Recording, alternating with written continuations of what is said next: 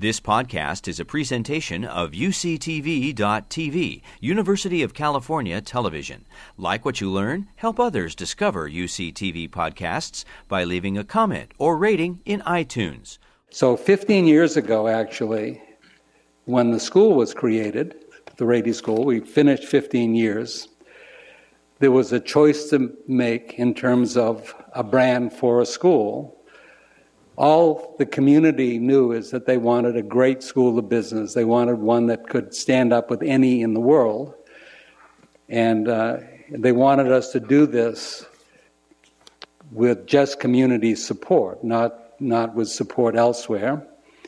And uh, so the path that we chose in 2003 was to focus on a topic that was innovation that focused on science and technology, not entrepreneurship, by the way. It was innovation and focusing on folks that have a strong science technology background, and that ultimately the school would be judged not by folks who went to Goldman Sachs, but they would be judged by the individuals who graduated and ultimately created sustaining companies that made a difference, not only locally, but they made a difference in the world. And that ultimately will be how the school is judged in the, in the long term. That's the brand recognition that we chose not to be Wharton or Harvard, but to be a school that's focused on this innovation topic. So, with this, uh, you'll, you'll hear more about this type of, of focus and, and success as, uh, as the evening goes on. Our moderator is Larry Gulko, who is a brand architect, strategist, entrepreneur, and media personality. And uh, in particular, he's, very, he's a very, very proud alum of Babson College in both undergraduate and MBA programs. And Babson is certainly the recognized school in entrepreneurship. They defined entrepreneurship 30 and 40 years ago. Larry will give a presentation on brand and, and disruptive brand building, and then we'll moderate a discussion with our alumni. So it gives me great pleasure to introduce Larry Gulko. Thank you. Thank you, Dean. It's great to be here, and I want to thank Sean and um, his team for inviting me tonight. And what I want to do is give you a presentation tonight on my take on what it takes to really to build a best-selling brand. What I want you to do is basically come along with me in my own journey on building brands, because what I'm going to talk about it has to do with conceptually. It has nothing to do with your budget. It doesn't matter if you have a dollar $10 million, $100 million. I've worked with companies in the past. I've seen companies blow $30 million. So it's not about money. It's about conceptually how you focus and understand your brand. So if you take away tonight three to five things that are really key that you can implement tomorrow in your companies, then we've done really good. So I'd like to start off and just kind of set the stage for the landscape and show you what I feel right now is kind of like what's permeating the world and what's happening out there that really is pretty um, it's, um, it's, just, it's just not jiving with what brand building is all about. I'd like to just tell you a few things. First of all, successful brands are not the result of great marketing campaigns, great marketing stories. Successful brands are the result of building great business stories. If you build a great business story, a lot of your brand takes care of itself. Second thing is that too many brands today are really copying other brands. They're in what I call the sea of sameness. They're stuck in the muck. They're not doing anything that's really differentiated. They're not doing anything that's unique. They're not doing anything that really is authentic and relevant. They're really following. They're, they're like in a following sea. You know, it's interesting. Like leading brands don't really react to following brands. For example, like if you look at McDonald's, you never see McDonald's react to Burger King. Okay, the more Burger King nibbles away at McDonald's, what does it do? It just shows that McDonald's is the leading brand. Many brands today need to find a focus. There are so many companies out there today that are losing. I mean, in Boston, there's a place called Papa Gino's, just went bankrupt yesterday. What, for 40 years, they were, they were a great pizza company. Then they went pizza and a whole lot more. You can't do a whole lot more because you divide the power of your brand and you lose your focus. And unfortunately, a lot of companies, they do silly things for the next quarter to earn more revenue and EBITDA and so forth, but they fracture their future of, of staying you know, on track on the knitting of what they're really famous for. And it might sound really simple saying, how does someone do that? They do that. I'll just give an example. It's public information, but you know, how many have heard of Talbot's Clothing? Talbot has 534 stores. Talbot's came this close to going bankrupt, about four years ago. A friend of mine, well, she's a friend of mine now, she took over Talbot's, and basically Talbot's was known as a women's brand, right? But the management of the team, the board of directors said, hey, everyone knows our brand name. Let's lose our focus. Let's call it Talbot's for women. We'll have Talbot's for men. We'll have Talbot's for children. I mean, like, what's next? Talbot's for pets? You know what I'm saying? But, but you, you sit here and you laugh and say, I mean, how can they do this? Like, their focus is their women's brand. Like Brooks Brothers is a men's brand. Brooks Brothers try to do Brooks Brothers for women, and they failed. But we can sit here and say, like, how does this stuff happen? Well, it happens, and it's sad, all right? So the thing now today, you don't see any Talbots for men. You don't see Talbots for children. It's Talbots for women, period. So the word focus is so important because people do lose their focus for a variety of reasons, and a lot of silly stuff happens in the world of business. Next is that not enough brands today amaze and delight their clientele or customers. We expect good and average. Like later on, if you go to a restaurant tonight, what do we expect? Mediocre service. And we get blown away by amazing service. The experience is much more enjoyable. It shows an gratuity, but we don't expect that. So, you know, it's all about the experience I'll talk about later on. Um, so we, we expect to have mediocrity, and we get really famous if we deliver remarkable. Another thing, a lot of companies and a lot of brands are, are not name brands, they're brand names. They're brand names, they're filed in Delaware, LLC, but they're not name brands. There's a huge distinction between what a name brand is and a brand name. We'll talk about that. And lastly, brands today, many of them fail to establish what I call an emotional connection. They're so stuck on the bits and bods, the rational stuff. I'll give an example. About five years ago, I was consulting with a company called Cybex, another fitness company. And when I first went to the first week, all the sales team was telling us the reason people love our, our treadmills, we have more amps and more voltage and more our revolutions. I'm saying, hold it. People aren't buying treadmills and equipment for revolutions. What are you going to sell? We do 900 revolutions, they do 700 revolutions. You're selling revolutions.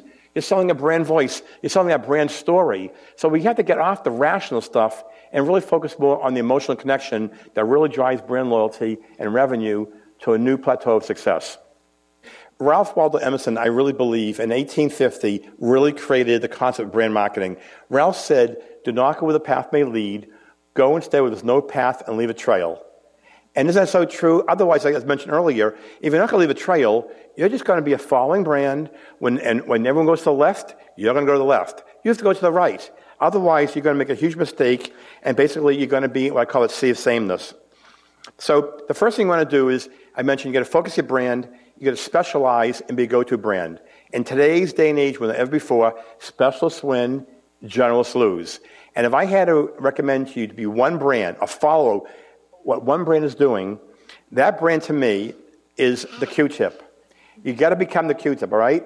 Henry Gerstenzang saw his wife putting some cotton on a toothpick and cleaning their baby's ears out in 1920. And he said, you know something? This is going to cause a, a puncture. This is going to really cause something bad to our baby's ear. And he said, aha, I'm going to take uh, cotton and put it on a piece of uh, wood, whatever, and, and make it a cotton swab. Well, 100 years later, it's been bought by, I think it was uh, Lever Brothers and a few other companies. But the, me- the reason I'm bringing up Q-tip is because Q-tip is a singular product, right? Known for one thing. They don't sell shampoo. They don't sell conditioner. They don't sell pizza, right? They don't sell anything else. They know who they are. And this, the valuation and the singularity is huge. Q-tip is even more of a, let's say, generic verb, or I mean, a, a noun, than like Kleenex. Years ago, we used to say, give me a Kleenex, right? Kleenex was synonymous with paper tissue. Then we said, give me a copy. And we said, get us a Xerox copy. But how many people today have guests come into your house and people say to you, after take a shower, where are the cotton swabs? It doesn't happen, does it? You say, where's the Q-tips? But I mean, like, this product or this singularity is so key to building a best selling brand. And you're going to see later on with my um, panel discussion with our two entrepreneurs how they're sticking to the knitting and they're hitting home runs big time because they know who they are and they're singular and they're not generalists, they're specialists. So in doing that, I want to just do a little, a little fun here, a little interaction with you. Department stores were generalists, and I'm just having Macy's there for now, but department stores are generalists, and they're failing miserably. Sears, Macy's, J.C. Penney, they're all going out of business. Why? Because they're not specialists, and many people feel they failed because they lost track of fashion. But what they did was, I mean, I don't know about you here, but how many times on Wednesday afternoon you get in the mail, Macy's, the biggest one day sale since Columbus discovered the world. Every Wednesday, it's, it's the biggest and the best sale you've ever seen in your entire life. And if you don't come Wednesday, you're missing the boat. That's it. You're going to lose out Thursday, back to list price. Sure. So I want to show you. So what happened was, go back in time. So the, this department store is, is a generalist. And at one point in time, there was a little book department there. And what happened was, what they did wrong was trivial to what the competition did right. Out of each generalist store became big, global, leading brands that today are killing it. So let's go back now to the store. You used to go to little, maybe in the first floor, Macy's, in the corner, they sold books. What great brand was born out of the book department of Macy's? That's a, that's a, that's a global brand today. Barnes & Nobles. Now, now let's go to the bedding department. There were three or four pillows, maybe some sheets. What, what great brand was born out of the bedding department? You got it. Women, you want to go get some makeup? You used to go to the, to the Macy's, you used to see L'Oreal, you see Clinique, a few things here and there, whatever. What brand is now killing it in, in makeup? You got it. Housewares, Crate and Barrel. You want lingerie? No more go to the Macy's or Bloomingdale's, that little department back in the next to the men's and ladies' room. Where do we go? Where do the ladies go for lingerie?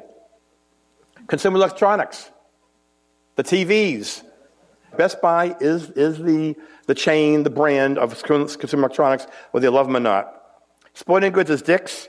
And lastly, the kitchen, the little kitchen department with the blenders and the little fry pans and the salt and pepper shakers. Which brand is it today? You're right, Williams Sonoma. So what I'm saying is that you know you have to really understand what's happening as far as being a specialist versus being a generalist. Tip number two I have for you is you have to be first. You have to take a deep dive and you have to say to yourself, you know, what are you really selling? The concept of first is so important. Okay, being number one in the mind, not being number one as an inventor, but in the mind is the key. You know, IBM did not create the first computer, but they positioned themselves as the number one computer. Motorola created the first cell phone, right? Where are they today? Where's Nokia? They're gone. Okay? The concept first is so powerful. What is the tallest mountain in the world?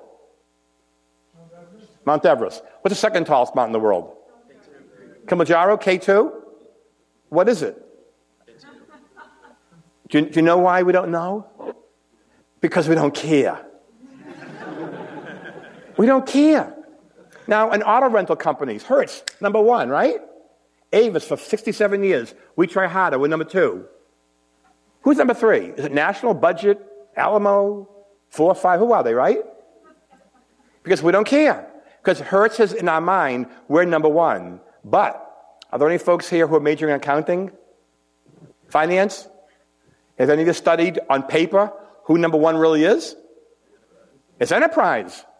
But it doesn't matter in marketing and brand marketing and consumerism because in our mind, Hertz is our go-to brand for car rentals, not enterprise. But on paper, it's enterprise. Again, it's the first in the mind. Purell did not create disinfectant. But they do. They package it differently. And so they're the, they're the number one brand for, if you want to call it on-the-go disinfectant. And on and on and on. So you don't have to be the inventor of the product, but you have to be the first in the mind position of the consumer. And if I said to you right now, I, am going to say, okay, close your eyes for a second, right? Because this concept of first is so powerful. Close your eyes, and I want you to think back who was the first person you might have kissed on their cheek or whatever, maybe when you were 12, 14 years old, whatever it might be.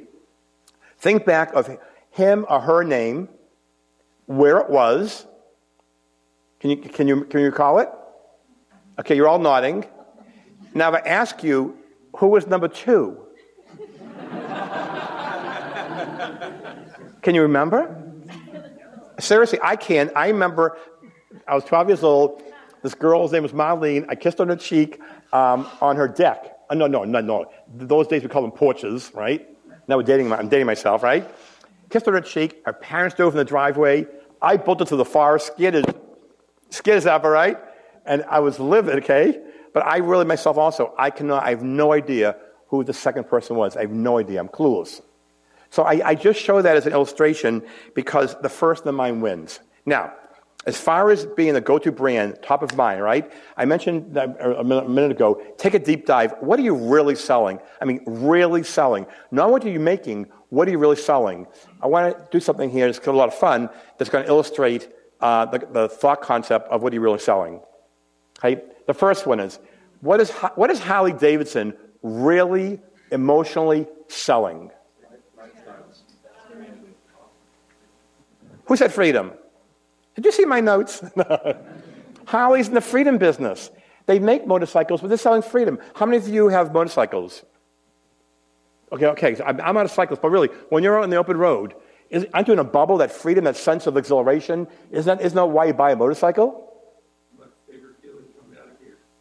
Is it? Did you come here on a bike? Absolutely. So, so now you, had a great favorite feeling.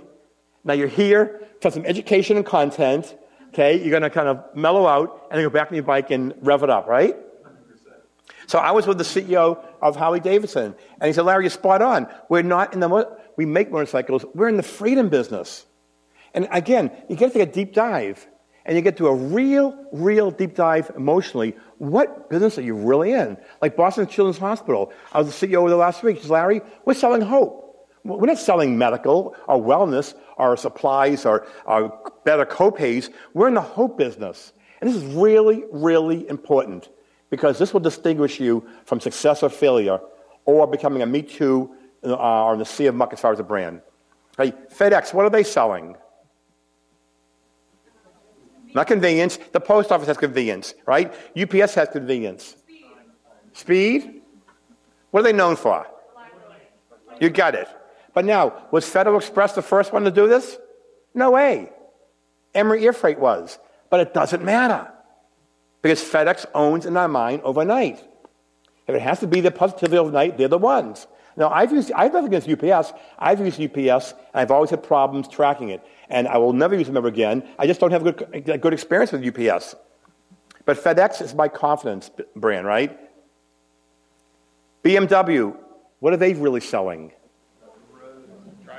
You get it. Ultimate driving machine. Some people say luxury car. No. Lexus is luxury, Mercedes luxury, Lamborghini is luxury. They're selling a driving experience that you cannot get anywhere else. I have a friend of mine about a year ago. He was looking, he had a budget in mind to buy a car wife, and he wanted the Toyota Avalon.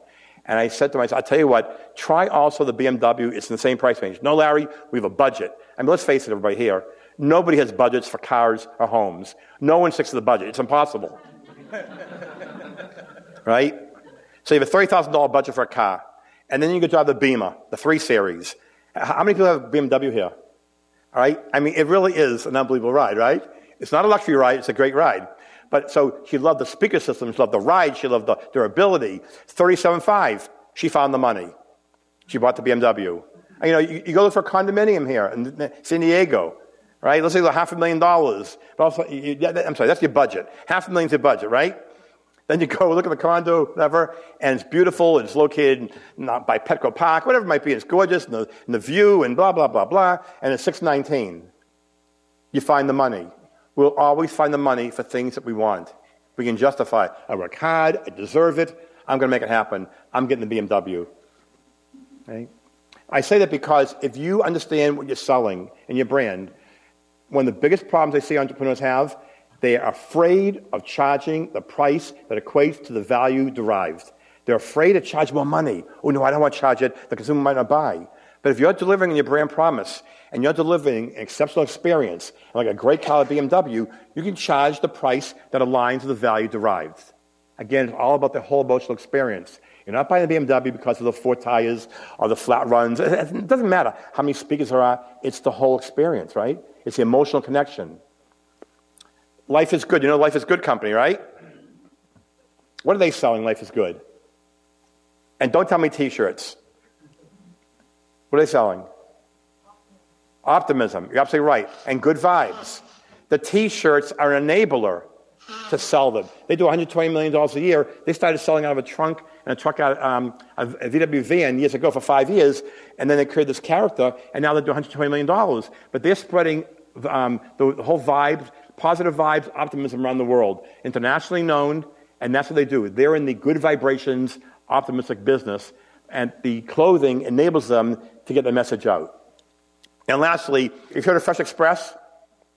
What do they sell? Convenience. But what category do you think they own? Chopped up, ready out? Okay. It's packaged, ready to sell, okay? Now, this is pretty cool. I was with last week the CEO of Dunkin' Brands doing a program with him. And Dunkin' it says, we're in the on the go society. Okay, people don't have time anymore. Dunkin', for example, it used to be, we used to drive up to Dunkin' Donuts, and they are going to be coming more to California. The last few weeks, they announced they're going to be hitting California. Everywhere you go, you're going to see Dunkin' Brands pretty soon. They have 13,000 stores and very few, I guess, in California. So, anyhow, you used to go drive your car, go in and get your, your coffee and your donut, and go back in your car. Then you fast forward, nobody has time for that anymore. So then they put in a drive through. People, are getting t- people are complaining. Too long a time for a drive through. Now they're putting in two drive throughs. Now they have what's called DD Perks. Have you heard of DD Perks? It's a mobile app that you can then um, enter what you want to buy, what time you'll be there, and you just stay in your car because you're so busy today. We'll come out and bring it to your car. it's really sad, but I know the millennials today, this is how you're living. To us, we're, getting, we're adopting to it or adapting to it. But it's so true. Think of it. This little bag of lettuce right here costs $2.79. What is it? It's lettuce cut up with some tomatoes and cubes, whatever, okay? We're so busy today, we can't even cut lettuce. Isn't it amazing, really? I mean, I mean, think of how, are we that busy on the go side we can't cut lettuce? So they own, they own Sal to Go, and about maybe I think seven years ago, they sold this little idea, which is lettuce in a Ziploc bag to Chiquita Banana for $800 million. Talk about the value of an idea. Did they invent lettuce? No. Did they invent the Ziploc bag? No. They married together, they saw a need out there, and they filled it. Right? So you got to say to yourself, what word or words can you own in the marketplace that you feel will be very hard for a competitor to dislodge, you feel is distinctive, and you own the category? This next illustration is so cool, but it's so true, and it's so sad too. It says here, we've repeatedly squashed this idea for around 10 years, but now that a competitor is doing it, let's stop everything and ship in July. Too late. You know? So, you know, years ago, Gillette would always tell me, we make decisions one third research, one third instinct, and one third of experience. You got to go for it sooner or later. You can't wait to go to market after you've seen competition or somebody fail and I will do it. You're dead in the water. You got to go for it. If you have a calculated risk that's really pretty good and you have a gut feeling that you have a product or a category or a brand that you feel you can conquer with, and you can, like Ralph, Ralph, Ralph, Ralph Emerson said, do not go the path may lead. Go until there's no path leave a trail, then you got to go for it. But you see this so often of people being too conservative and worrying and living fear that they missed the market and they said, oh, you know, we can do that too late. Oh, just give another example for a second. On the um, package salad to go, Dole then came in the market. And you think, hey, Dole's a big company. They'll just wipe out Fresh Express. Fresh Express had something like 8% of the market. Dole got 15%. So even a big company could not uh, unseat Fresh Express. Big brand, but again, Fresh Express was the first in the mind. When you occupy the first in the mind position, it's very hard for someone to unseat you. Okay? Next, you have to want to dominate your product category. I believe that marketing is a category, is a war of categories. You got to own something in the minds of the consumer, and there's no substitution today more than ever before for innovation, for being bold, for being disruptive. And when you look at you know companies out there, whatever, you have to say to yourself, you know, what category they really own. It's not just you know your your your salad company or your fast driving car company. What category can you either create or you can dominate? Look at some of these brands here. I mean, I happen to know Alberto Perlman. He created Zumba 15 years ago. Today, 180 countries, 12 million people take a Zumba class every week of the year. It's amazing they've created. From the new brands, whether it be Starbucks to Uber to Netflix to some of the old line brands, Titleist, number one ball and golf, North Face. But you look at all these brand names, and they, they own something, right? They, they have a category. And I'm sure many of you can relate to them. And whether you have a salon you go to, a restaurant, there's some, some certain brand voice, some panache that's there of why you utilize that product, that service. How many of you use Open Table? How many of you call on the phone to make a reservation? Two or three, right? But I mean, it's a go-to brand. Why isn't there another Open Table out there? Because they dominate this product category so big time that who's going to come in there and kind of like push them aside? Until right now, it's not happening. So, number four, I want you to be inventive and unlock the market. And I say that if I hear one more person say to me, we think out of the box, out of the box is such a yawner. You see it all the time. We think out of the box. It is a yawner. You, what you want to do, you want to be inventive, not think out of the box. So you want to be inventive and you want to unlock your market. And what you want to do is break through what I call the marketing clutter and be known as, as an aspirational brand. Now, I'm not sure what they're teaching you here, and I, I'm going to kind of go on a limb, but I don't believe that in marketing we're trying to um, fulfill, fulfill a customer's needs. It's always about customers' needs. I don't recall somebody calling Steve Jobs up and saying, hey, you know something, just dawned on me. I need a telephone on my ear when I'm walking the streets. Can you please make one for me? It's not about needs. I believe it's about wants. How do you become a brand people want, not need? Now, my wife works in, Bo- my wife works in Boston, and she drives two miles to the train station. She happens to have a Lexus. She doesn't need a Lexus, she wants it. In fact, when you think about it, all she needs is a bicycle uh, to go to the train station. In fact, come and think of more, all she needs to do is walk there. So it's not about needs. Nobody needs a $5,000 Rolex watch. You want it. Nobody needs to come to the school, but you want to. So you have to say to yourself, how do we create our brand so we're a want, not a need? People want to work for us. They want to buy it. They want to write about us. They want to touch us in some way. They want to invest in us, whatever it might be. How do we create to be a want, not a need? And I want to give an example that's really pretty cool that, you know, there's a lot of different categories out there that are homogenous. You know, banks. Every bank has checking accounts, home equity loans, auto loans. They all the same thing. All law firms have the same list of services, right? All country clubs, 18 holes, grill room, pool, tennis, nine and dine, whatever. So when you live in an overcrowded society, especially of a category that's so commoditized, how do you break through the clutter? I want to give an example how it happens even um, uh, in the banking business, which some people might not think it could happen. There's a ladder here because you have to own a rung in the ladder.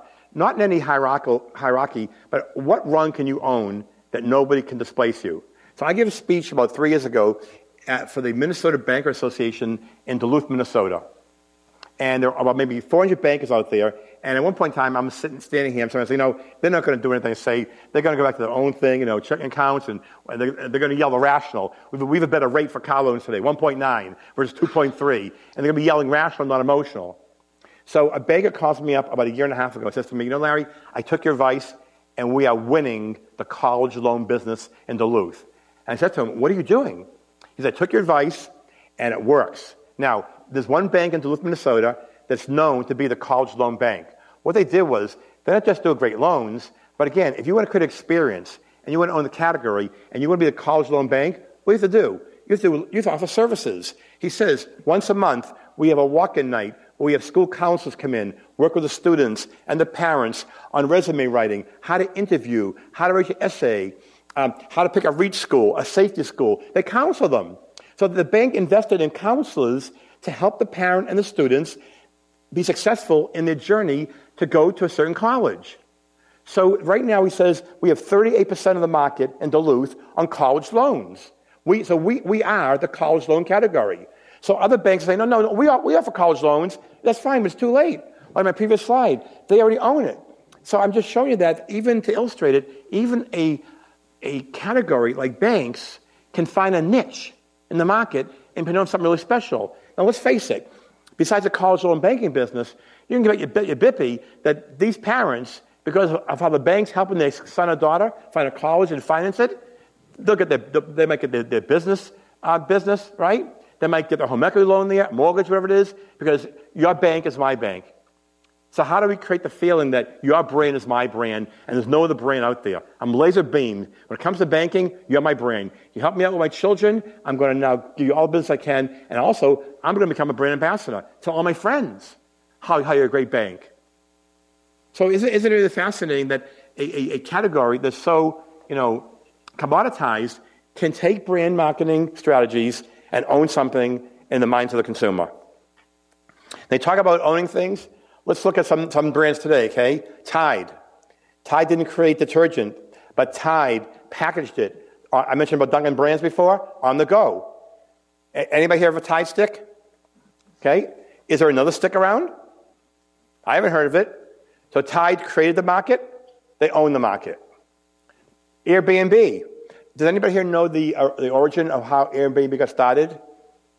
You do? Okay. So what I heard, and a friend of a friend of mine knows the owners, whatever, the founders, back I guess what, how many years ago, San Francisco. Oh, these two fellas were from the Rhode Island School of Design. They, they, they, they majored in design, and they couldn't get a job. They moved to San Fran, and then they saw that there was a convention in town, and the hotels were all sold out. So they had an apartment, and they said, hey, why don't we promote, I, mean, I think maybe it was, it was Craigslist, want to promote, we have a, um, air mattress, and we'll give you a bagel and coffee in the morning for 50 bucks. Fast forward, the valuation's $31 billion today. But that's how it was born. They saw that there was no rooms available. They offered one night, then two nights, then three nights, but it was all Airbnb, air mattress, bed and breakfast. Combine them together. It's pretty cool. Take the GoFundMe. GoFundMe has so far had, is the most trusted platform for funding. They have already generated $50 million. I'm sorry, 50 million um, people have donated money for a total of $5 billion to date. On an average day, 8 to 10,000 people start a GoFundMe campaign. So again, who else is doing this? Nobody. I illustrate these go-to brands because these brands created categories and now they own them and it'll be very, very hard for somebody else to come in and push them out of the circuit. Next, I mentioned early on, my first slide, you have to deliver an exceptional experience. Anybody can do good or better. Remember the movie City Slickers with Jack Palance and um, Billy Crystal? Remember the scene where Billy Crystal asked Jack, asked Jack Palance, Curly, what's, what's like the most important thing in life? And remember what Jack Palance said, Curly? Yeah, he said, it's just one thing, and only you know what it is. Well, marketing and building businesses is one thing, and the sum of the customer experience creates your brand. It's as simple as that. So you got to say to yourself, what are we doing to really embrace our customer? Um, why, why are we not treating them like they're our best friend? Um, you know, it's just so important that to go beyond. What can we do to deliver the unexpected? And these things, again, as I said early on, at the onset, nothing to do with budget. It has to do with how you think about your brand. So, talk about delivering experience.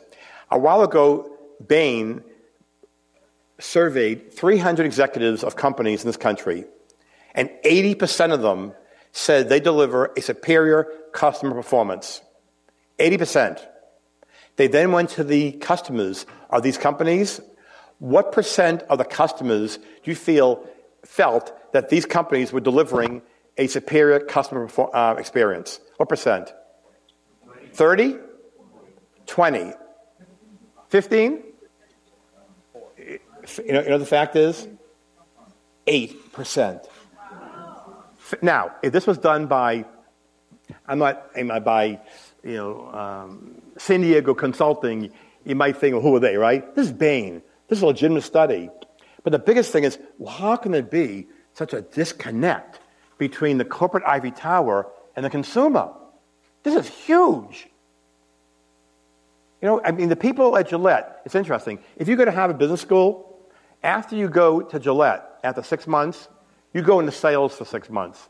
And then the Harvard uh, graduate says, well, hold on, hold on. I went to Harvard B School. I'm a brand manager. I don't go into sales. No, no. You're going to know on the, on the, on the um, aisle of Walgreens, CVS, whatever, a Target, what have you, Why is somebody picking up Schick, picking up Gillette, and making a decision? You got to know what's happening on the, on, on the street level. Otherwise, you're working in a vacuum in the ivory tower, right? But this is really huge. And to go further, every 1% of brand loyalty that FedEx loses is worth 100 million in revenue. That 1%, that's all it is. 100 million. But it, it blows my mind. How can we be so disconnected with the consumer, who's really the reason we're in business? Like Peter Drucker said, the only reason business is in business is to have a customer. And we have choices today. We have a lot of choices for all product categories. So why aren't we more in touch? And I don't know that answer, but it blows my mind that still people are creating strategies and, and creating programs and products, initiatives, whatever, and they're not really in tune with their customer at all. It's, it's sad. So I just say to you, whatever business you have, whatever, your customer is your best friend. Know what they want. Right? Number six, you got to inspire everyone in your company to live your brand. Energize your team. How can you expect them to improve their uh, performance and the success in your companies if they don't know what you believe in and they don't feel a part of the team. Now, I want to show you a really cool illustration here. This is, this is a quote from the prior vice chair of Disney. He said, A brand is the result of a thousand small gestures. It is our job as marketers to make each gesture count. We do it by creating active brand experiences using every encounter and every interaction we have with a customer, with our brand, as an opportunity to show them why our brand is the best you have the opportunity to fashion your organization where everyone's involved, everyone's fully engaged, and everyone's a player. If Disney can do this down in Florida with 50,000 employees, you can do this in your companies. And again, he, he defines marketing as a gesture. And it's true because these gestures count big time. You know, if you go to a, if you go to Disney World and you ask for the men's ladies room or where's the, the popcorn, whatever, they never point. Pointing is rude. It's always three fingers, or it's five. That's, that's where you should help people to go. And, I mean, I, I used to consult with Disney. Disney is peeved. If you're satisfied at Disney, they're not happy. You know why? Disney wants loyalty. If you come once in 10 years, once in five years, they're not happy. They want loyalty. They want you to come three times a year. No, really, I know somebody in Boston. I, I, don't get it. He goes four times a year to Disney. He's 52 years old. He goes with his wife. I don't know how much Magic Mountain and Thunder Mountain, and I, I, I just don't understand what, how you go there four times a year. I, I don't get it. I love Disney, but I just don't understand. I mean, he's really addicted to Disney. I mean, I've never been in his house, but he must have Mickey Mouse. Mickey Mouse is everywhere. But, um, but as far as gestures, I want to show some illustrations here about that, okay? Now, let's take the Ritz Carlton, for example. And I want to give you true stories because, again, nothing to do with budget. I was at the Ritz Carlton in Puerto Rico a couple years ago giving a speech, and they put me up there. I give a speech to the Puerto Rico Hotel and Tourism Association, and they they there's like two weeks in two weeks I was there. So you know it's a shame. I have a, a, a Ritz Carlton room, four nights on the water. So I said, you know, someone should someone should come with me. I should have called Sean. Sean, come on down, right? You're gonna come, right? Absolutely. You just told Dean, I'm leaving. I got to go um, to a conference in Puerto Rico. So I called my son. He was busy. My wife didn't want to call my daughter. At that time, she, she was in D.C. Dad, I'm in. She flies, she flies here. So here, and this is a true story. Talk about gestures. This is so important to understand. So we get there, and um, you know, from wheels on to wheels up, they take care of you. Now, is any room really? Is any hotel room worth thousand dollars? The physical room, the rational, is the room worth thousand dollars? Of course not. But the experience is, then you'll find the money either on a special occasion or just you want to just treat yourself, whatever, to stay there. So the next morning, my daughter wakes up and says, Dad, it just dawned on me, I forgot my hairspray. I said, no problem. So it's 7 in the morning, true story. I call downstairs, would you have hairspray? Oh, no problem, we'll bring it right up. Now, another hotel. Nothing, I'm not, not knocking Marriott. I know Arne, who's the CEO of, of Marriott. I'm not knocking Ritz Carlton. I'm, I mean, I'm not knocking the Hyatt or anybody else, okay? Any hotel you, you call, hi, I need hairspray? No problem, sir. The salon opens at 9 o'clock in the morning, right? Which is fine. Ritz Carlton, they go into the salon, they get a few. They don't wait till it's open. It's a gesture. Then we go downstairs because I had a day off and I went for breakfast with my daughter. And when we were leaving, I remember the young lady said to me, Sir, would you want me to prepare for you an iced coffee and an orange juice for your daughter and yourself? And when she said prepare for me, she knew we had iced coffee and we had um, orange juice. But sure, I didn't expect that. They delivered the unexpected. We then go to the beach and everyone's in hammocks. And there's no more trees available or hammocks, whatever. And the guy, no, no problem, we'll get it. The guy runs to like a little shed, brings out a hammock with five towels and his hammer, and he's banging on the beach or whatever, you know, the tree, and he, he goes a place. And he put the um, towels, three towels, on the, um, the hammock, on the, on, on the ropes. And my daughter said to him, I'm just curious, why are you putting the towels on the rope? Said, oh, at the Ritz Carlton, we don't want you to walk around with crisscrosses on your back. All right? You see where I'm going now with the whole experience? Then that night we went to the dinner there. Italian restaurant was great. They messed up. To me, it was fine. I'm with my daughter. I'm not in a rush. I four hours. It didn't matter to me. They made my veal differently, whatever, and it came out 10 minutes later, and they were not happy. They bring us over this whole crudité platter. They bring us over two bottles of wine because they felt bad that they, they kind of disrupted my, my meal. And to me, it was like, I didn't really care. I really, I mean, I could care less. I'm talking to my daughter about her life, about school. The meal was secondary.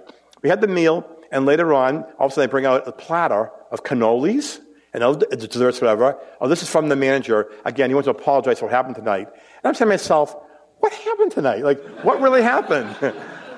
I don't get it, right?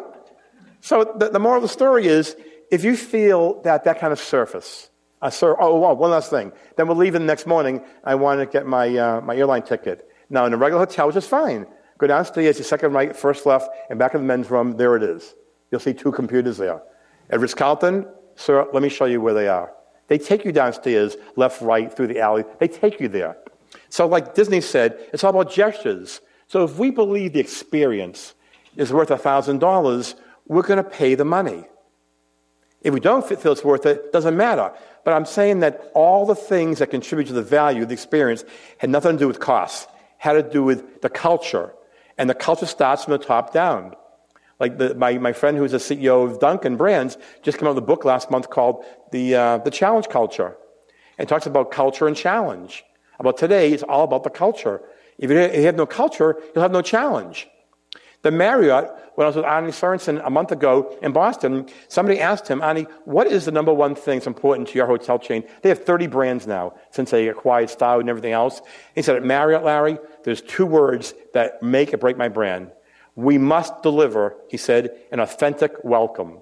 We're all about authentic welcome. You come to the front desk, you got to be welcomed, open arms, embraced, not phony, authentically. Thank you. how's your flight in? But whatever it is, whatever. And that's how he says, Larry, authentic welcome is my make it or break it.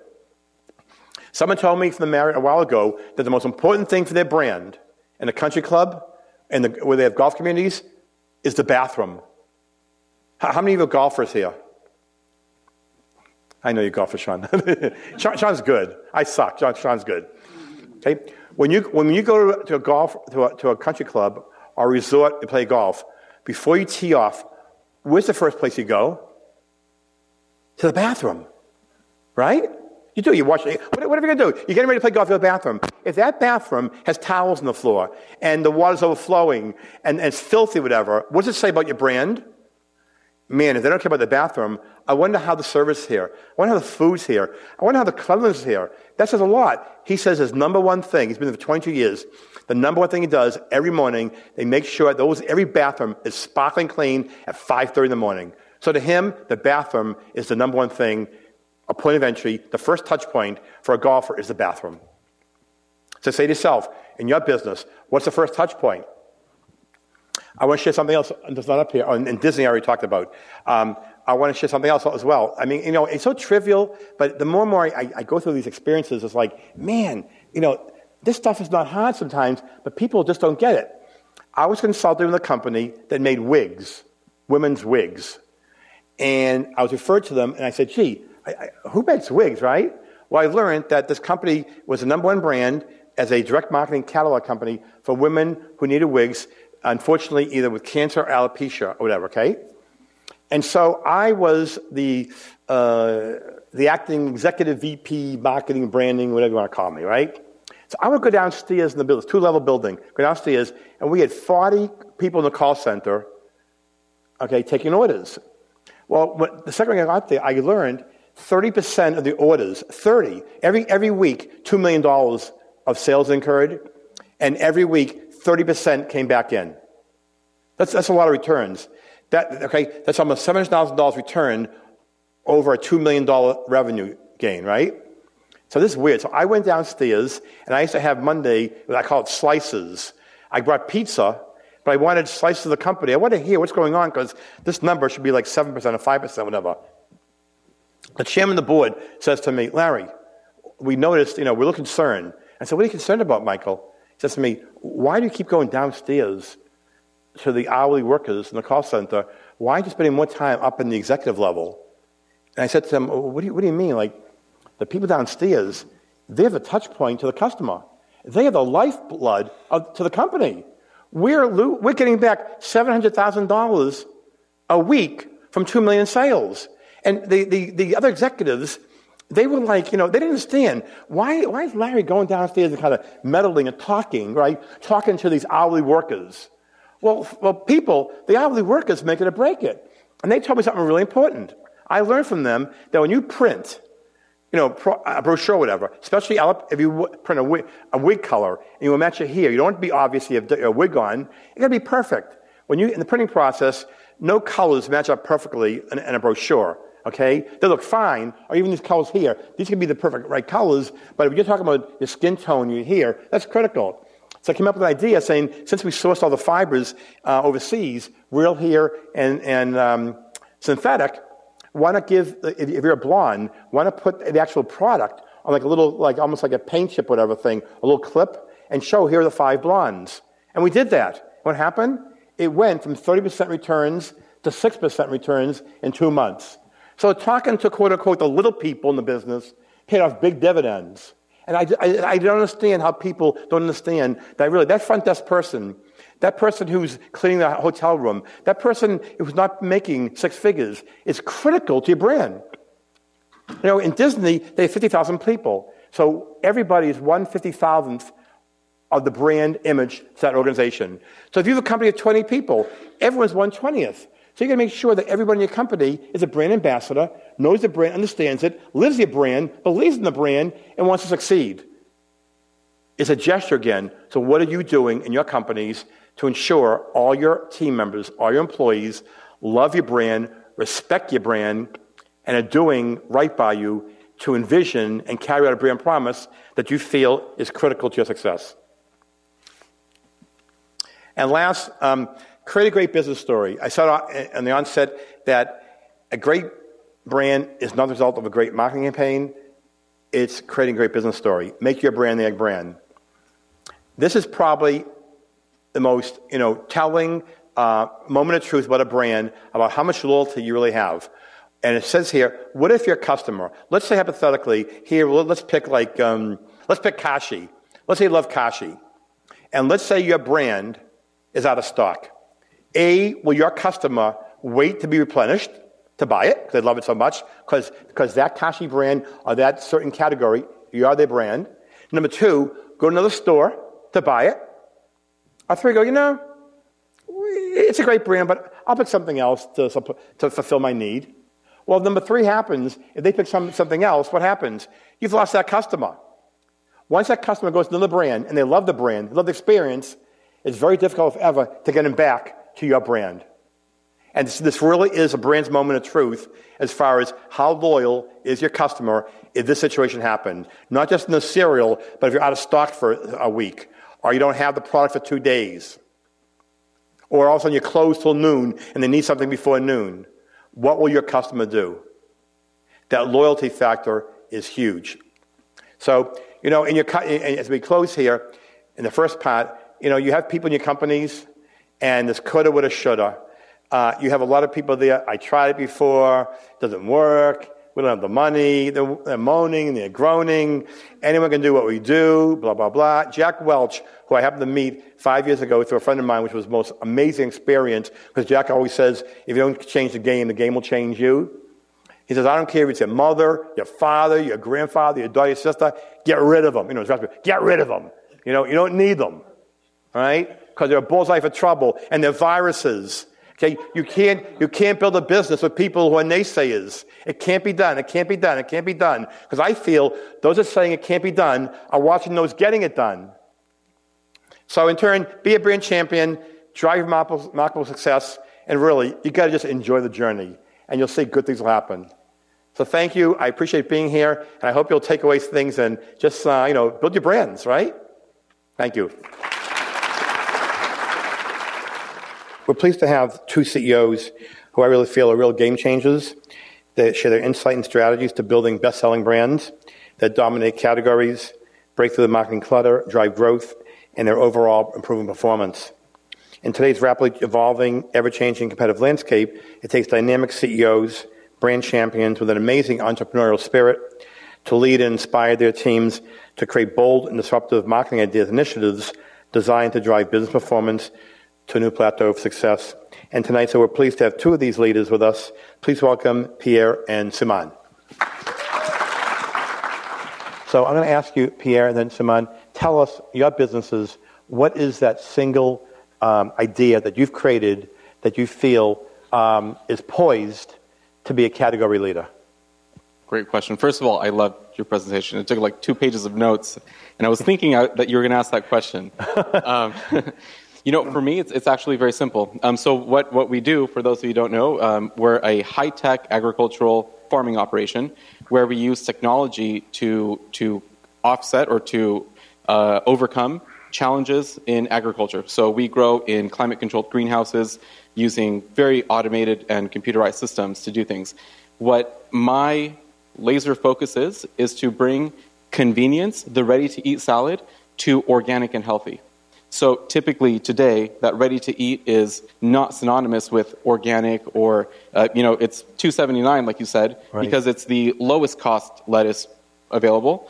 And I want, I am building the market for um, that premium at the just slightly more premium cost mm-hmm. um, with convenience. So it's convenient, organic, healthy. Now, what was your defining moment? Because I know you majored in college in, chem- in Computer science. Computer science. How did you go from computer science to lettuce?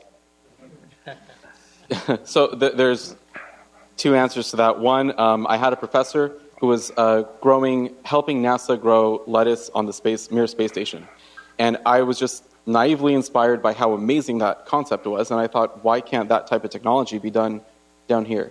Um, now, the flip side of that is I have just been super motivated to tackle something difficult um, and, and just be different. So I thought that that was a novel concept, and I have just been supremely focused in um, trying to do something that people thought would be difficult to do. Right. And Suman, in your area, as far as what you're doing, is totally different from what Pierre's doing. Um, what do you feel again? What is that single idea that you created which which you've gotten a lot of recognition. Even I mean, you mentioned today that Time Magazine recognized your innovation, your product as like I, will phrase it properly. What what was it? The number one innovation of Best the year? Invention of 2018. In, that, in, in 2018. Awesome. So, so tell us also that for a category that you created that you're going to own, what category did you create, and how do you see it really being poised to make a real difference in the consumer's mind to the point that it'll be very, very hard for another competitor to come in and dislodge since it appears that you are really the first in this product category. Yeah, so for people who don't know what we do, it's a it's basically a technology service to give yeah, remote pair of eyes for people who cannot see. So think about as borrowing somebody else's eye on demand for blind people. Uh, we do it by basically combining the concepts from augmented reality and artificial intelligence, but at the core, we also have human in the loop. Uh, so literally, blind people can use the service today to navigate around the world. But I guess to your point, um, the thing that we are like creating is we basically created like a whole new space. If you think about blind community, traditionally they had a white cane, they have guide dogs, and you know there are a bunch of apps on your phone for you know, text uh, pattern recognitions, you know, OCR algorithms. But the way we are going into this market is like essentially creating these new experiences uh, for people who cannot see. So think about what does it mean for you to go to Disneyland and experience the Mickey Mouse show if you are blind, right? Um, and that kind of uh, description or the visual description to create a vivid mental imagery for people who cannot see is what we focus on. And that's sort of our positioning, which is expanding the experiences of life for people who cannot see. And in short, we call Aira's description of life. Now, in your case, what was your defining moment? Did you have a friend or a family member that was visually impaired and you kind of felt that you, are going to all of a sudden create this new innovation? Like, what was the moment, the turning point that, that got you into this space? Well, I had to finish two credits of for my Rady School of Management. no, the, rea- the reality is, is, is, is, actually just, just that. Um, I, uh, uh, I, I, I, have a, I have a friend who happens to be blind. He uh, went blind at the age of 34. Uh, two daughters, wife. He was a weatherman before.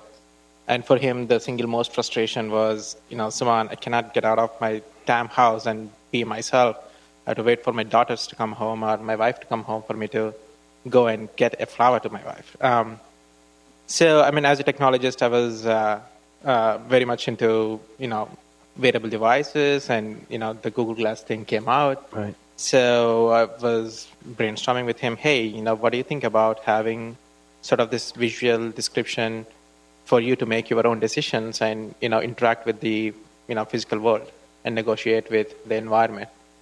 I said, like, will it work? Well, we can try. The cool thing was, uh, I was just about to finish my MBA at Rady School of Management right here. Uh, so for my last two credits, I chose this particular idea, and I have dig deeper into what the market opportunity is, just to realize that there are 22 million blind people in the United States and 285 worldwide, and it costs a bunch of money to provide sort of the care and the assistance for these people. So we are not only creating a multi-billion dollar business, but we are also reducing the overall cost right. uh, for everybody. So in, in both here, because you're, you're, both new businesses and you're both creating new categories and you're poised to really own that category right now, what do you feel from the day one when you had the idea you know, in mind, what are some of the smaller or larger speed bumps that you've encountered to get to where you are today? So for me, um, growing a head of lettuce is like the hardest thing ever to do consistently every day.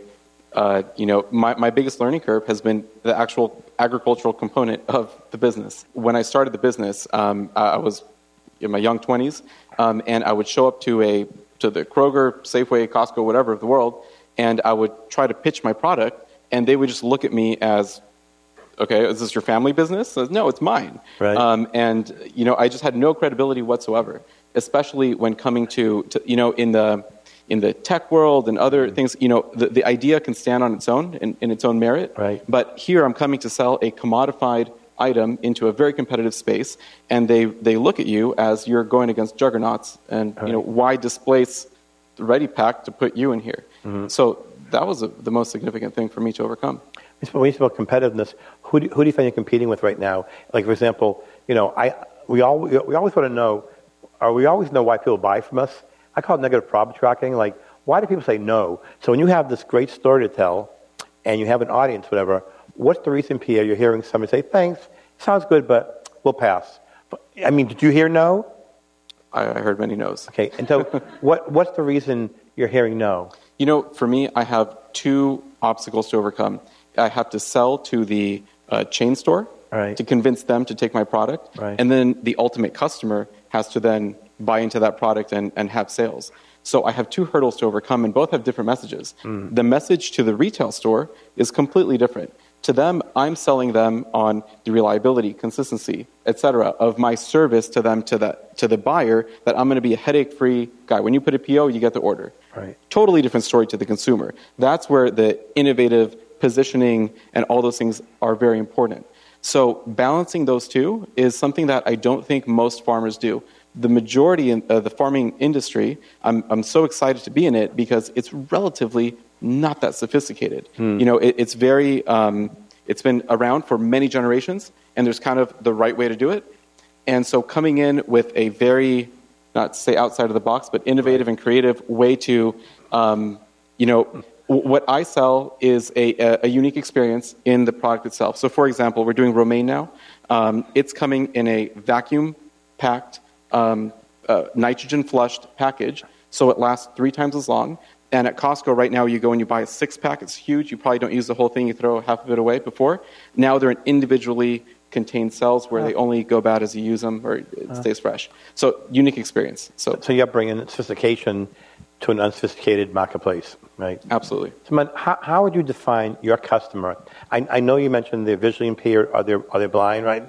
But I mean, mindset wise, what kind of a customer or consumer would want to use your product and what kind of um, profile of a consumer would not want to take advantage of this amazing breakthrough that you've created? Everybody wants it. Yeah. Yeah. yeah.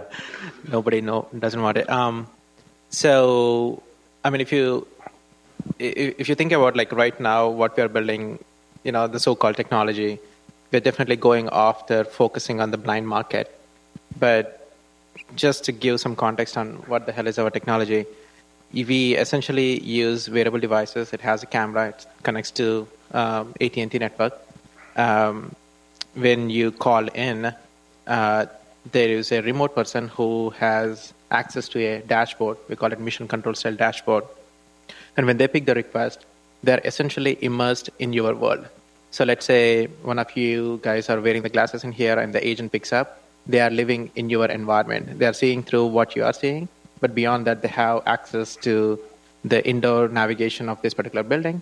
Uh, we grab sensor information such as accelerometer, magnetometer. Uh, we combine all that. It's it's it's literally sort of extension of you that is living in your eye, uh, ear. I mean, uh, that is describing you everything or assisting you whatever you need. And beyond that, we push the technology a little bit further, which is, you know, when you walk into a restaurant, we pull up your uh, menus and, you know, figure out what your uh, uh, um, items are already, right? So, so if you think about like what we are building in here, we, we are we are building a like a digital yourself uh, that is cloned somewhere else, you know, on the on the, on the computer side, on the cloud, right? Uh, and the idea in here is today it is definitely focused for people who are blind, providing that visual description and providing that uh, uh, request for Uber or Lyft, or you go to uh, airports. You know, how do I get to a, you know gate 35? You walk into Costco, you look left and you look right. I don't know where the hell to find my gym Jim Beams. Right? Uh, I had to literally, literally like walk around twice to remember where the hell is alcohol section. Uh, I still don't know. Um, so so so the whole idea is right now we are you know targeting like blind consumer, but at the at the core, it's about um, extending uh, yourself to be even more efficient. Um, we are going after elderly market as well. Right. Um, most of the airports actually provide the service for our blind people, and they are already asking us, "Hey, you know, we get a lot of old people in here, and they get lost as well. So rather than having a physical person help them out, you know, can we can we extend your service?" So, um, so so our, our customer is not just blind people, but also family and friends of blind people, right? Right. If you think about where where are we saving time and money for blind person? It's the person sitting next to them. Uh, if a blind person is an employee and for an employer, it's other employees around you that's becoming more efficient. Uh, at home, you know, you are dependent on your family member or partner or sister or brother, and for life, they've been depending on them. They don't want to be dependent on somebody so much, right?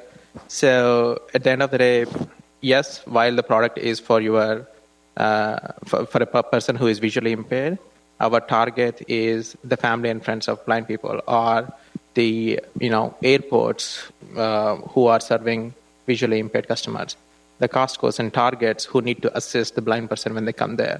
So that's that's that's uh, you know that, that that's how our positioning would be. So with your market being like 300 million people, how are you prioritizing? You know, you mentioned the airports. You're in 5,000 um, uh, AT&T, AT&T, AT&T stores. I mean, there's so much going on at one time. I mean, I'm sure you know the old, the old saying, "Your only limitation is your imagination." So, how are you prioritizing and focusing with the size company you are right now, targeting Yep. which target audience to go after, and how are you also targeting the person who's given the guidance through the glasses to show the visualization of where they are, whatever? How are you recruiting those people as well to make sure that you have the back end um, you know, in sync with the front end? Yeah, so so for, for the first one, the good thing is, I mean, we are a tech company at the end of the day, and we know exactly where people are going, what people are doing, and we profile, you know, everything about them, right? So uh, one thing we found was when we went commercial, uh, people love to navigate through the airports. It's one of the most freeing experiences that you can possibly imagine. I mean, you go to LAX and we all get lost, right? It's like, ah, now I have to figure all these things out. Mm. Um, and imagine walking into Walmart. Sorry, Costco is another example. uh, but but uh, we have seen a tremendous increase of usage for uh, at the airports as well as tremendous amounts of value uh, uh, for a blind customer to navigate into the uh, you know in the airport. Right, it's a freeing experience. Now, the cool thing is on the airport side, they have huge, huge problems uh, with serving people who are blind um, because it's, it's, it's very costly. Right now, when a blind person goes, goes to an airport, they put them in a wheelchair. They don't have mobility problems, but um, they still had to put them in the wheelchair. So you go from gate 1 to gate 10, uh, and that's it, they're gone. So, what if you want to go to the restroom? What if you want to go pick up some food? What if your gate is changed? What if there is a safety issue and you have to like exit? Um, so so um, you know for the airports the value proposition is oh now i have this high touch service that i can rely on. I will provide it to my customers who are blind and then at low cost. At the same time you know we know the customers more than anybody else in the world right? So we have that high touch trust factor mm. of that Aira brand. Uh, i have Aira, i'm good right? Mm-hmm. So that's that's the level of uh, comfort that our customers get. Pierre, as you are evolving, because you're a young company, you mentioned even during the cocktail hour, you have one location right now, and your vision is to have these little mini farms all around the world, and the numbers that you're creating as far as lettuce, the 300 and something thousand, 500,000 heads of lettuce are grown per acre per month.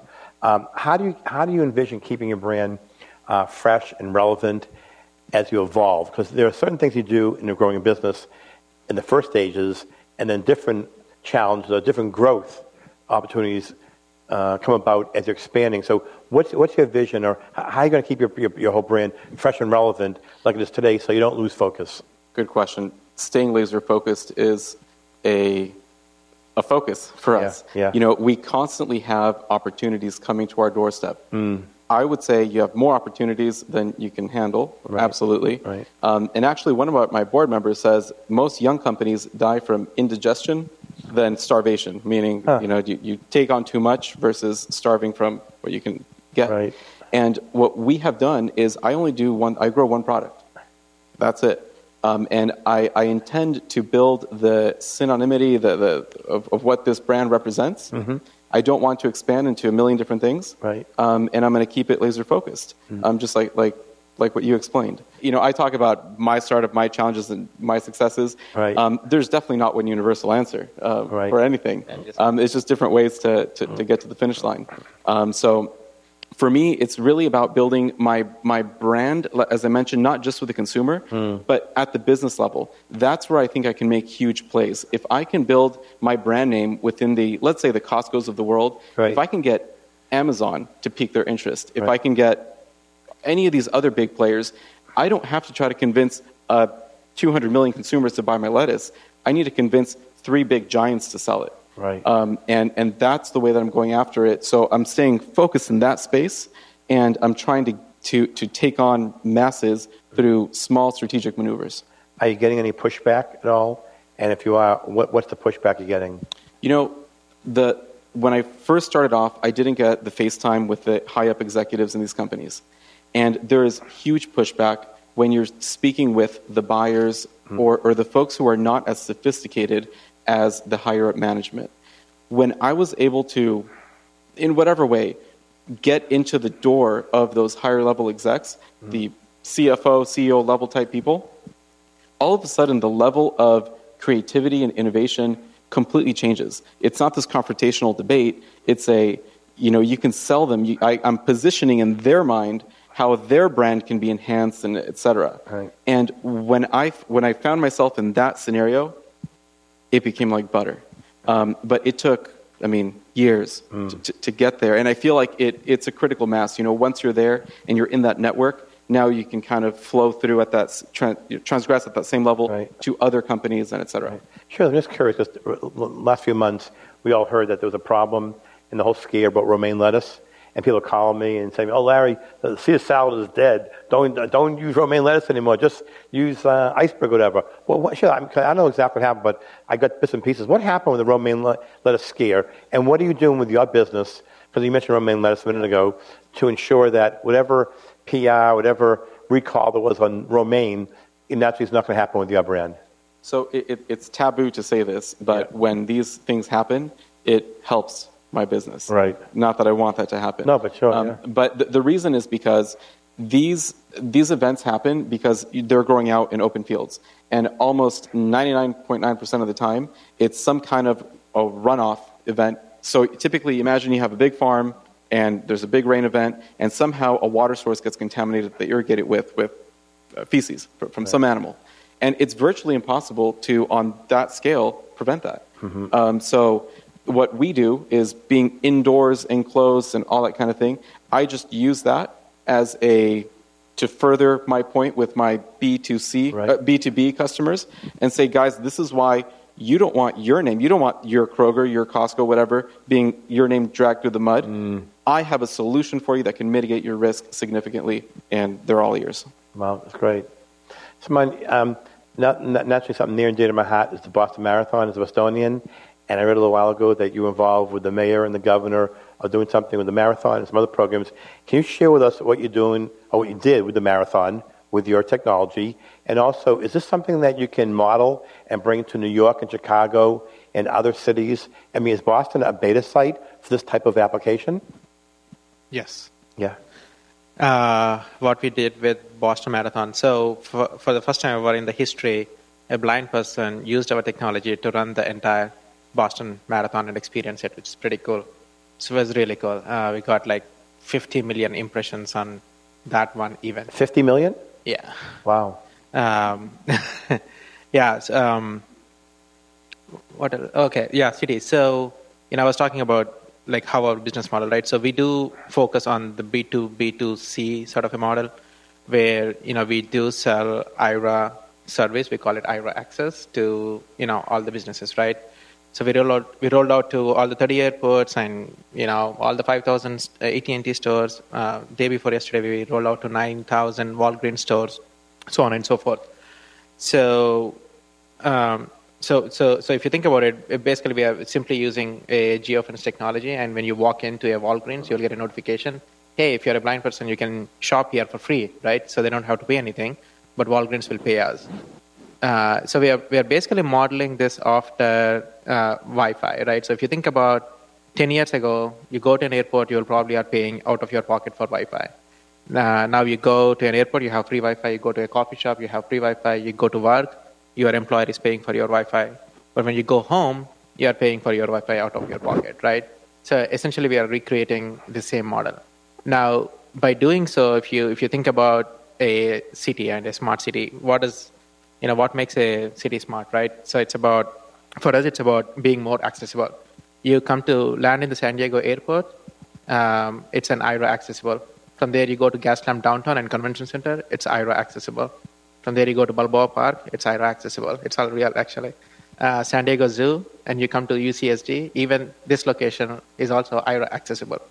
Um, so if you think about like all these zones and collectively becoming sort of an Aira access zone, we uh, we we market it as like Aira Smart City. So we are doing this with uh, Boston, uh, where Mayor Marty Walsh is gonna. Um, I don't know if I can speak that publicly. Um, well, uh, I will say. Uh, basically, we are doing a pilot program in Boston Smart City, uh, where you know we will enable the entire city free Aira access zone um, for all the people who are visually impaired to, to, to travel. So now you take Boston, you take Chicago, you take you know everything else, right? Right. Uh, so we are basically replicating this concept of Aira Smart City, which is make your city more smart, more accessible, uh, without any infrastructure installation, and welcome you know welcome your city for everybody. So it's a kind of the concept for access for all, you know, access, ac- you know. Um, and one one thing I want to touch on is on the on the brand as well, right? So, you know, we always talk about what does it mean, you know, brand for you. So if you think about like Aira, I don't know how much you guys have researched the company. Uh, we, we don't call our customers customers, our clients, our patients, our blind people, our visually impaired people. Nope. We call our uh, users our explorers. Uh, there is a specific brand associated with why we chose what we chose, and there is a sense of Aira attitude and how when you are starting to touch Aira, either it be our agents, our customers, our employees, there is a sense of uh, respect, dignity, and we know how to communicate with each other. Um, uh, and we call our agents, like people who are sitting in front of com- uh, computers, they're not people who are in the call center. They are not operators. They are not workers. They are not crowdsourcers. We call them Aira agents. So there is a specific brand associated with our agents as well. So when you have an explorer, when you have an agent talking to each other, that's that's the sort of uh, connection. Like you are both in synchronous and you know what needs to be done. And in fact, there is a AI component to it, and we brand our AI Chloe. Um, the, the, anybody know in here why uh, Alexa named Alexa? Yeah. So it's, uh, it's yeah, it's it's it's uh, it's from Star Trek. You can do Wikipedia, but Chloe um, is a concept from uh, TV series 24. Anybody TV series 24? Jack Bauer, yeah. So Jack Bauer's assistant, her name is Chloe, right? Yeah. You know, she has all the view uh, around the world. Um, so, anyways, we, na- we named after uh, after Chloe. Right. I don't know why I went there, but I was starting to talk about the branding, and I think I wanted to explain all those concepts. How, how many employees do you have in your companies? Uh, 75. 75? Yeah. How many you have? Got around 50 employees and 150 agents around the country. Okay. Um, Richard Branson has a great quote. Richard Branson says, train people well enough so they can leave, treat them well enough so that they don't want to. As entrepreneurs, as leaders, how are you training them so they can leave, but treating them well enough so they don't want to? Share with us your entrepreneurial style to ensure that your people don't just come and go in six months, but you know, hopefully they'll be there for a long time because they believe in the culture and they believe in you. So I, I don't know if I'd be one of those 80% where I believe I'm giving an excellent experience, but I'm not. Um, I really focus actually on this. So my uh, greenhouses, so you have to imagine the agriculture industry is a typically terrible field to work in. You're on, you're outside, you're bent over, whatever. I set up my entire greenhouse to have a nightclub sound system so that when you come in, I'm talking like acres, the whole thing is just like bumping. Really? And and when I bring a buyer or anybody, imagine you come to work and that's the environment. You're doing a repetitive task. Um, it's relatively simple. Right. Um, and it's not typically something fun to do. You're usually doing it in some field with a, you know, uh, almost like a whip cracking on you. So all the lettuce heads are dancing, huh? so it's it's it's a fun environment. Yeah. I, I I pride myself on bringing what I call like a Google meets agriculture environment, fist bumps, high fiving, that kind of a thing. Right. And then at the office, I also have a, a completely different, unique type look. It's open environment, um, you know, very green, very, mm. you know, everything that I can think about inspiring creativity and innovation, right. just in, in uh, changing your environment around you, keeping it fun. Right. Uh, fun and innovation are the two main things that I make sure every employee has an opportunity to do, and I I, I go at, at, at, a length to make sure that everyone is experiencing that. So my, Our office is not green. What's that? yes, not green. No, it's not green. It's, so it's how, very how do you modern. Think? It's very yeah. robotic. It's very. Uh, you'll see TVs everywhere, PS4s everywhere, Xbox. So, what's your leadership style to to engage people and, and, and to treat them right? So, you know, because you're investing in them, but you don't want them to leave. So, show us your leadership style as a, as a startup company, you know, an entrepreneur, CEO. How, how do you, uh, what do you do to Well, you'll definitely find alcohol everywhere in our office. So if you come to our office, just open any refrigerator, you'll find some beer or some alcohol. Um, no, I'm serious. Yeah. Uh, but otherwise, uh, I mean, my, my, thing is, you know, you don't create culture, you are the culture, right? Uh, people talk about like creating the culture. Uh, but I think at the end of the day, it's about it's it's about people, right? So if if if you have a sense of common uh, passion towards trying to solve one thing that itself creates uh, in a work environment that everybody wants to come together and then do the same thing.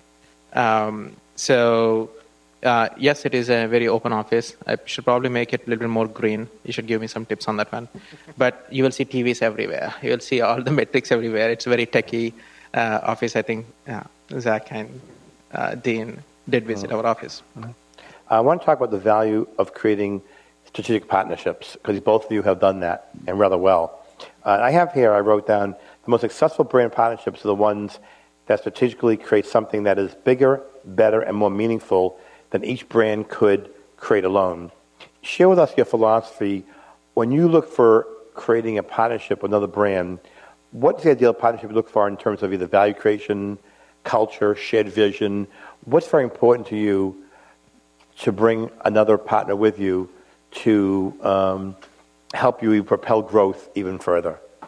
That's a really important thing. Um, so for me, I look at building partnerships not only in the conventional sense of with a customer, et cetera, but in, in many different aspects of my life and my business. Um, so I think one of the things that I do well is I know what I don't know. And I, I look to build partnerships with uh, either individuals for ad- advisory positions um, to help me in the areas that I don't know well, um, and in other aspects.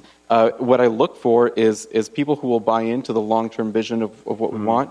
When I was raising capital, I, one of my criteria was we will not sell the business ever, um, and we will not issue dividends. So it, I was, that narrowed it down to people who are just in it to have fun, uh, look for a long term play. Right. Um, and, and so I, I really I, I stick to that with everybody. It's not about making a dollar, it's about innovating, doing something very cool, and having fun while we do it.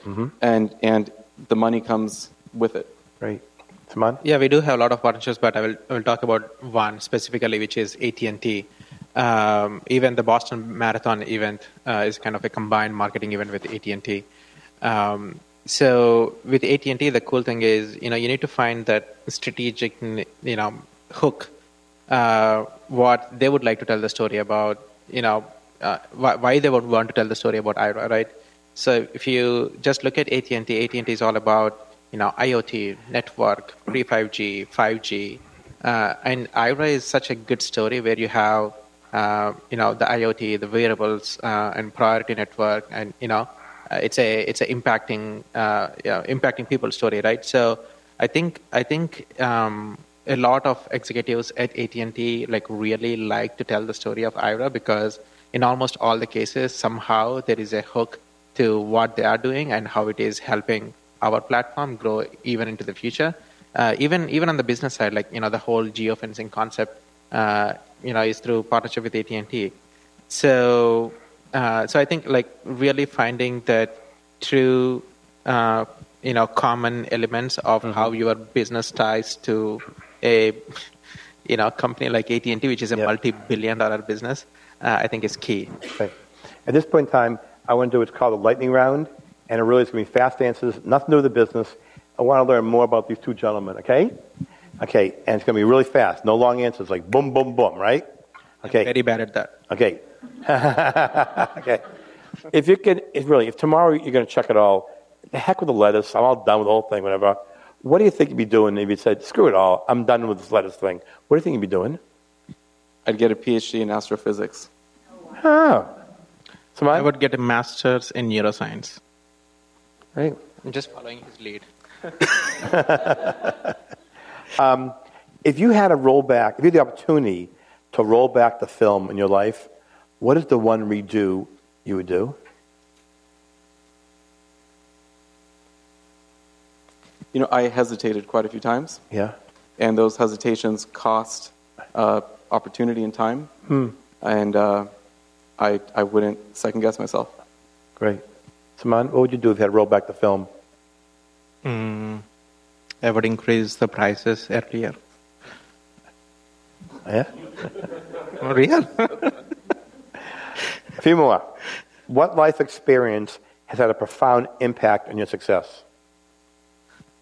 When I was a sophomore in college, my family went completely bankrupt.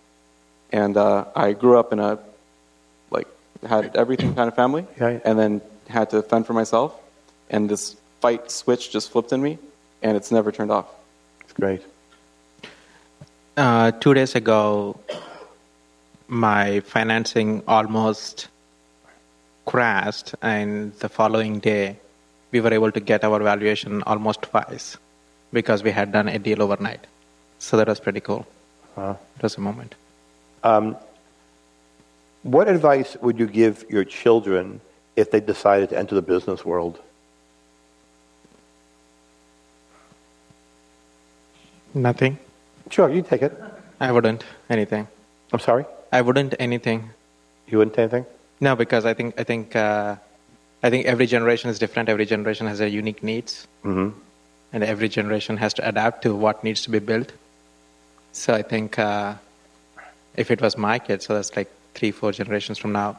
Um, I don't know how Yeah. it would be. Yeah. To me, it's about relationships. Yeah. Uh, it's not about a good idea or a good business.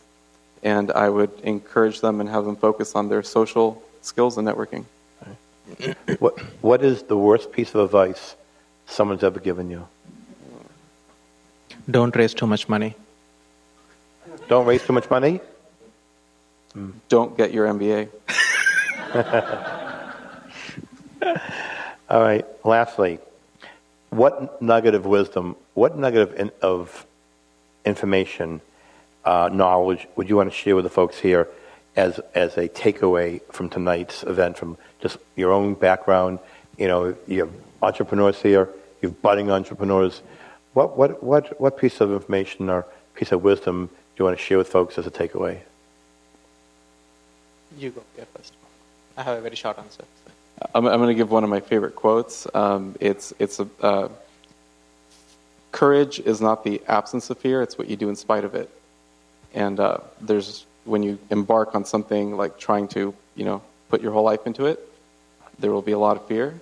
And it's not that someone like me just didn't have it; it's that I just fought on, and that's what ultimately gets you through. It's just sheer willpower. I don't have a fancy quote, but I will say two words. uh, one is resiliency. I think it's it's a it's probably one of the most toughest thing anybody will have to do. So there will be ups and downs, but as long as you are not resilient, you will die. Um, and the second one is being selfless, because um, I think in the startup world, you know, for you to succeed, for you to build a company, people, you got to be grounded and be selfless and work for uh, people you are serving, both the employees and the customers, not yourself. So I think those are the two things. Right. Hey, listen, we want to thank you, uh, Suman and Pierre, for being with us. Um, you know, the thing from a marketing guy, um, you've really, you've really nailed it as far as I mentioned earlier, a variety of times, what's so important about creating or owning a dominating category. And it appears that you've really created categories within the space you're in, and you're owning it. And uh, we just want to wish you, you know, much, much success. I would love to come back a year from now and hear the next chapter of the story. But it's like, you know, Ralph Waldo Emerson said, do not go the path may lead, go instead, there's no trail, leave a path. So we'd love to hear how your path continues in the future, but wishing the best of luck and uh, keep, keep the optimism, keep the, uh, the relentlessness, and uh, keep your focus. And it seems like you're really poised for phenomenal success in, in addition to what you've achieved so far in this early time period. So we thank you and best of luck. Thank you. You've been listening to a podcast by University of California Television. For more information about this program or UCTV, visit us online at uctv.tv.